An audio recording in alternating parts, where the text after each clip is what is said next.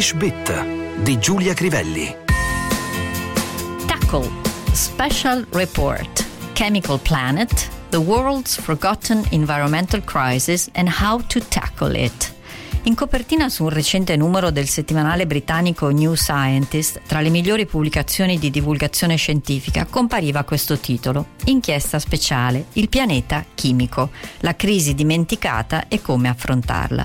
Il titolo era corredato da un'orca che spicca uno degli spettacolari voli di cui è capace verso l'alto per poi rituffarsi in mare. Insieme alla sagoma e ai tipici colori di questo grande cetaceo, il bianco e il nero, il disegno mostrava il sistema sanguigno con un giallo fosforescente. La prima parola che ci interessa è il verbo to tackle, regolare. To tackle, tackled, tackled, che significa affrontare un problema in modo serio, determinato.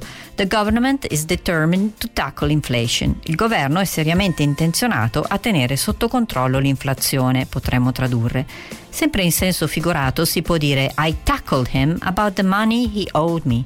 Lo incalzai ricordandogli che mi doveva dei soldi, diremmo in italiano. Negli sport di squadra, dal calcio al football americano, passando per hockey e rugby, to tackle significa fermare un avversario. Nel rugby e nel football americano quasi sempre si intende fermare con atterrare, non un semplice fallo, bensì un vero e proprio attacco all'avversario per farlo cadere e interrompere l'azione offensiva. Il sostantivo tackle ha lo stesso significato del verbo. Tornando al titolo del settimanale britannico, notiamo l'aggettivo forgotten, che è anche participio passato del verbo to forget, dimenticare, irregolare, proprio come il verbo to get, dal quale deriva.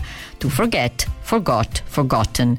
Before I forget, there was a call for you from Italy. Prima che mi dimentichi, hai ricevuto una telefonata dall'Italia.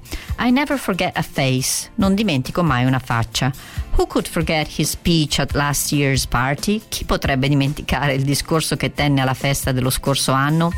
Una sottigliezza, di quelle che fanno capire se si conosce bene l'inglese. Ho dimenticato il libro a casa, nel senso che l'ho lasciato lì mentre avrei dovuto portarlo con me, non si dovrebbe tradurre con I forgot the book home, bensì con I left the book at home, dove left è il passato remoto di to leave, irregolare, to leave, left, left.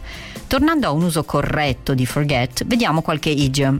And don't you forget it.